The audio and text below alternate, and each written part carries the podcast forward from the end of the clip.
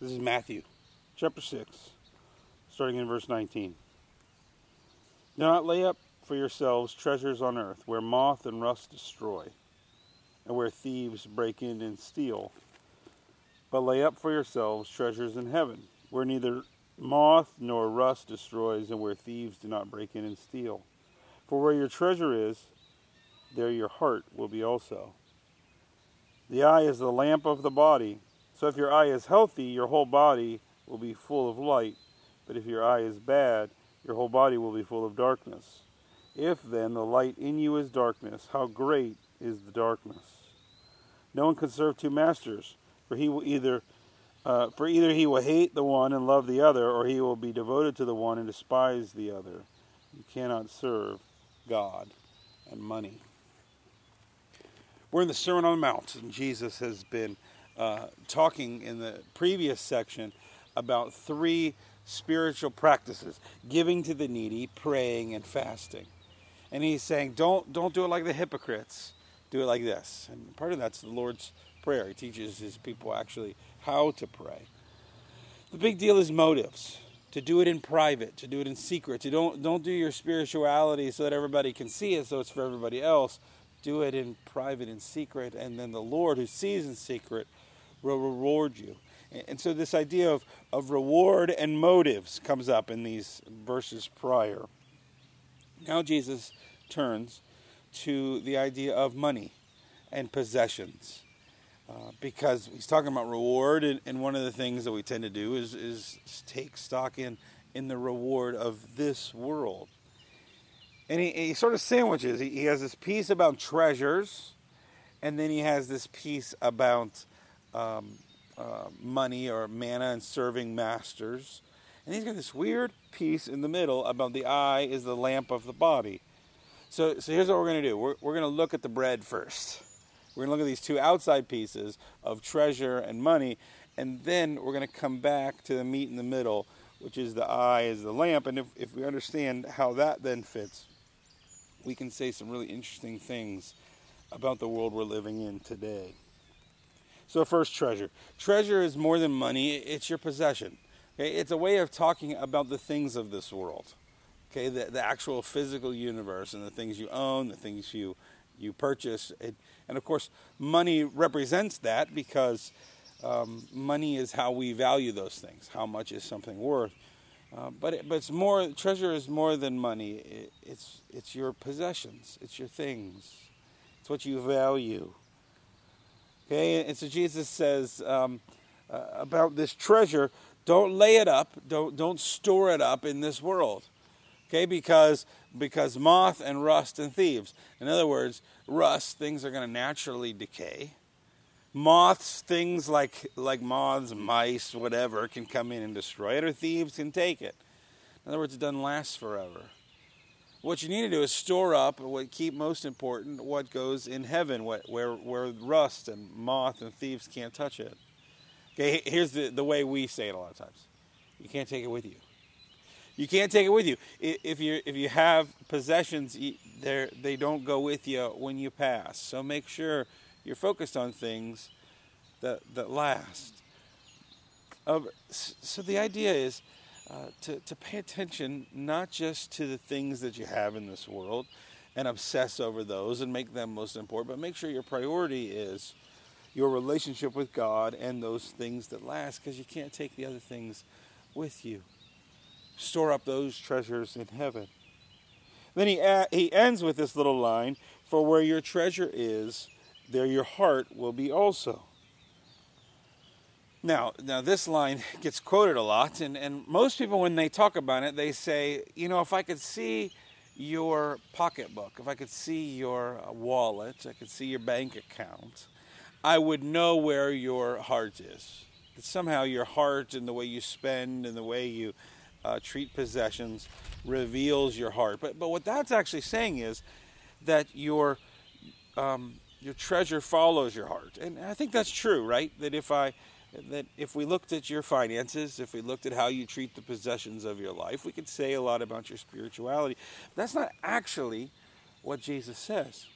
What Jesus says is where your treasure is, there your heart will be also. In other words, if your treasure goes over there, your heart goes over there. If your treasure goes over there, your heart goes over there. No, I mean, he's saying something bigger. He's saying that actually your treasure can lead your heart. That what you spend on can, in some ways, guide your heart. I remember my wife and I, we, we got a dishwasher for the first time. It was one of those little move around the room ones that you then hook up to the sink. But oh my goodness, was it nice! So we had kids. It was great to have a dishwasher. And for several weeks, we just loved washing dishes. We loved using that dishwasher. Why? Because we got a new possession, and uh, somehow that guided our heart. You get a new car, suddenly you like going for rides. You want to plan a road trip. Okay? That in some ways, what you spend on and what you do in this world, your treasure, that your interface with the rest of the physical world, can have an impact on your heart just like I think your heart can have an impact on the world around you. That, it goes both ways. And, and so, therefore, you have to be careful. Jesus then cares about your treasure because your treasure can have an impact on your heart.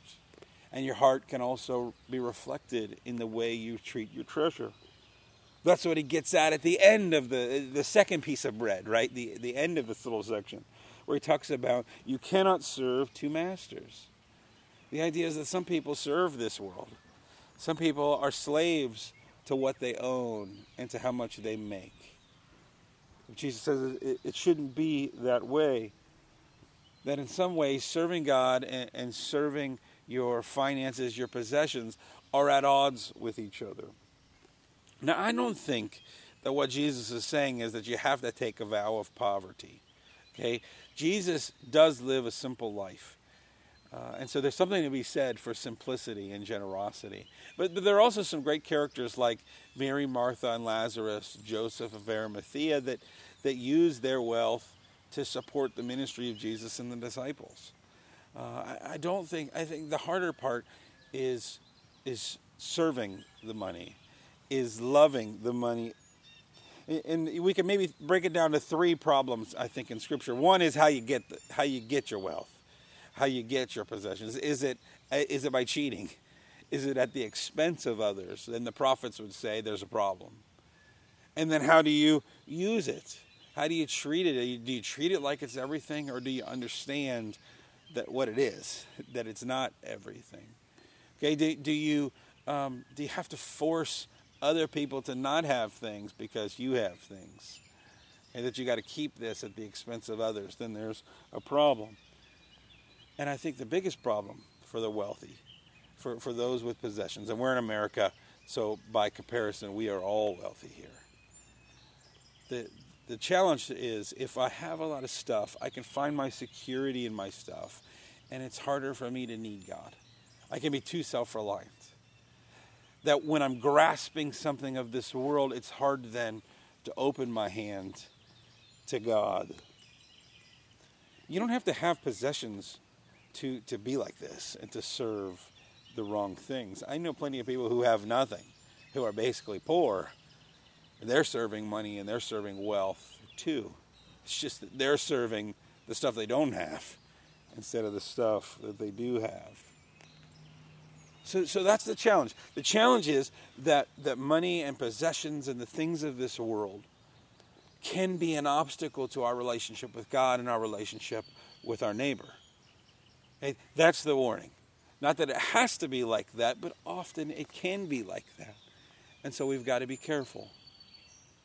Now, let's get to the meat. This weird middle section about the eye is the lamp of the body. It's easy for us to read that passage and think, that uh, you know what's happening here is that light comes into our body and uh, we understand how eyeballs work that light is reflecting off of all of this beauty around me and then coming in through my pupil and then my brain is reading it on the uh, on the inside of my eyeball but first century people didn't know that and so our typical way of reading this would be the little song oh be careful little eyes what you see because we think about eyeballs having light come into them and we're worried. And certainly that's true. Certainly we need to be careful what we see. But in reality, Jesus is talking about something else. He's saying the eye is the lamp of the body. That it's actually the light source. And that's what people believed in the first century. Most people in the first century believed that your vision came from your eye actually having a light source, like fire in it, like a lamp. So that your your eyes almost shoot these like lasers of light. They didn't understand light waves coming into your eye. They thought my eyes light up and they shoot kind of like this vision out of me. Um, that's why when the when in the old times in the Bible times they would talk about you going blind with age, they would talk about the lamps of your eyes dimming. You know, we, we still even use some of that language today about the life or light coming out of people's eyes, but, but they thought it was literal in some ways. That vision came because your eyes were lamps.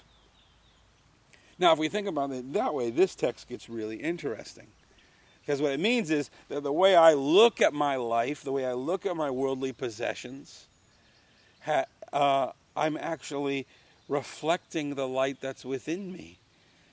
And in the reverse, just like we were talking about with treasure in your heart, whatever I'm seeing is in some ways refre- reflecting the light on my soul inside of me. And so Jesus says, if your eyes are healthy, then then uh, then it's good, and you're you've got light within you. But if your eyes are not healthy, then you're going to be filled with darkness, and you're going to cast darkness. That's part of the implication here. Okay, and so what is a healthy light? Well, we, we know from reading a lot of other sources from the time of Jesus, around the time of Jesus, that this word healthy means whole.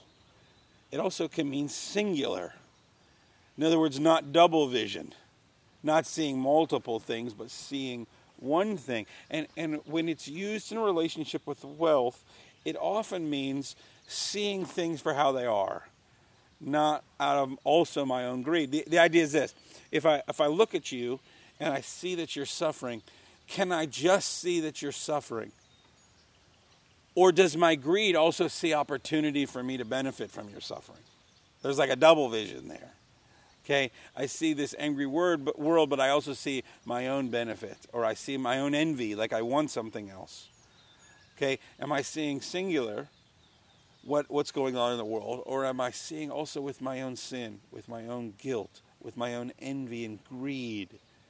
That's what a healthy eye does when it's related to finances like this. So there's this great principle Okay? The principle is I, have got this light inside of me, my spirit, and I've got my eyeballs, my sight, and I've got the world. Okay? And that those relate to each other. So if I have the right light, then my sight is going to be correct. And I'll be able to relate to my possessions and relate to my stuff properly.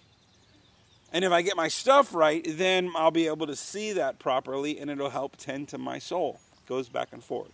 Okay, here's the simple way to say it right light, right sight, right world. Right world, right sight, right light. And so it can work both ways. Uh, if I can get my, my thoughts about possessions right, I can see those things right, I can start to tend to my soul I can sort of tend to how do I relate to my possessions. If I if I start working on my possessions, um, maybe I need to live more simply. Maybe I, I need to acknowledge that certain things are uh, are controlling me. Then I, my eyes can take that into my soul. You see the connection, the connection between possession and soul through the eyes. Jesus is making a, a really great spiritual principle. The problem is we don't often see it. We don't often notice it. And part of the problem is because our uh, feedback loop is too far uh, apart. In other words, we can't see how our possessions relate to our soul. We, we can't see this process because it's so spread out. It's like have you ever been to a hotel and you got to take a shower? But when you're home, you know where the shower dial goes to get the right temperature. But at a hotel, you don't know. So you turn it, you turn it on. It's obviously cold when you get started and you wait for the water to get warm, and then when you finally it gets right, you get in, but then it starts getting too hot, and you got to dial it back, and then it gets okay, it's getting right, it's getting right. Oh, now it's too cold again. I gotta, and so it takes a couple tries to really to to actually dial in where the water temperature should go. You gotta you gotta take a little bit of work to baby bear that to just right because it's it's new and the feedback the, the problem is the feedback's too delayed. In other words, I make a change and it's not for a few seconds that the change gets put in effect and then I've got to I've got to adjust a lot more. Whereas at home, I know right where that dial should go. Right in life, we don't always get to see because we can ignore the feedback or because it doesn't seem to come to us directly. We don't always see how our possessions, how our lives, how our interactions with this physical universe relate to our heart. Okay, we, we don't always see the connection between how I see things and how I relate to things, or how I see things and how my heart really is. Okay, I, I don't always see the connection between treasure and heart. I don't always see what I'm uh, really serving. That's part of the challenge I think going on right now in our world. We're going through all this COVID stuff, and uh, there's always debates about masks and no masks, and coming back uh, for business and not, and coming back to church and not, and do we sing in church or should we not sing in church? And then we got all this stuff with elections and um, who we're going to vote for. Kanye West is uh, running for president now, and um, then we got all this stuff going on with uh, with the police and Black Lives Matter and defunding the police. It's all this chaos, right? But here's what I think is going on underneath in some way is that, that COVID 19, this coronavirus stuff, has has held a mirror in some ways to our souls. Okay, the feedback loop has suddenly gotten shorter. And now we're seeing what who are we serving? How are we treating treasure? When you can't go to the store, you can't go to the outlet malls.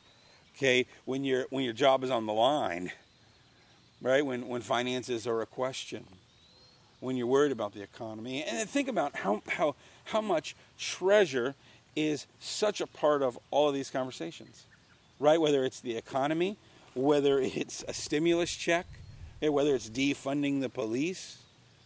I mean, all these things have, have a real financial element to them, right? I think what's happened is through all of this, we've got this mirror held up. And suddenly we're seeing who we're really serving. Suddenly our treasure is related to our heart suddenly our sight is being questioned. Are we really seeing things the way we should? Is there really light or is there really darkness? And some people are saying, no, there's a lot of darkness here. Some people are getting overwhelmed by the darkness here. But, but it's because all of a sudden this, this light, sight, world uh, connection is visible. Lord, we as Christians need to get this right. We need to take a look at our light Take a look at our sight. Take a look at our world and how we're relating to it.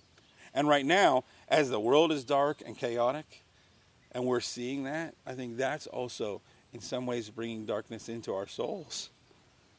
We got to get this this process right, right light, right sight, right world, right world, right sight, right light. We got to get this right. One of our oldest hymns Be thou my vision. Be thou my vision, O Lord of my heart.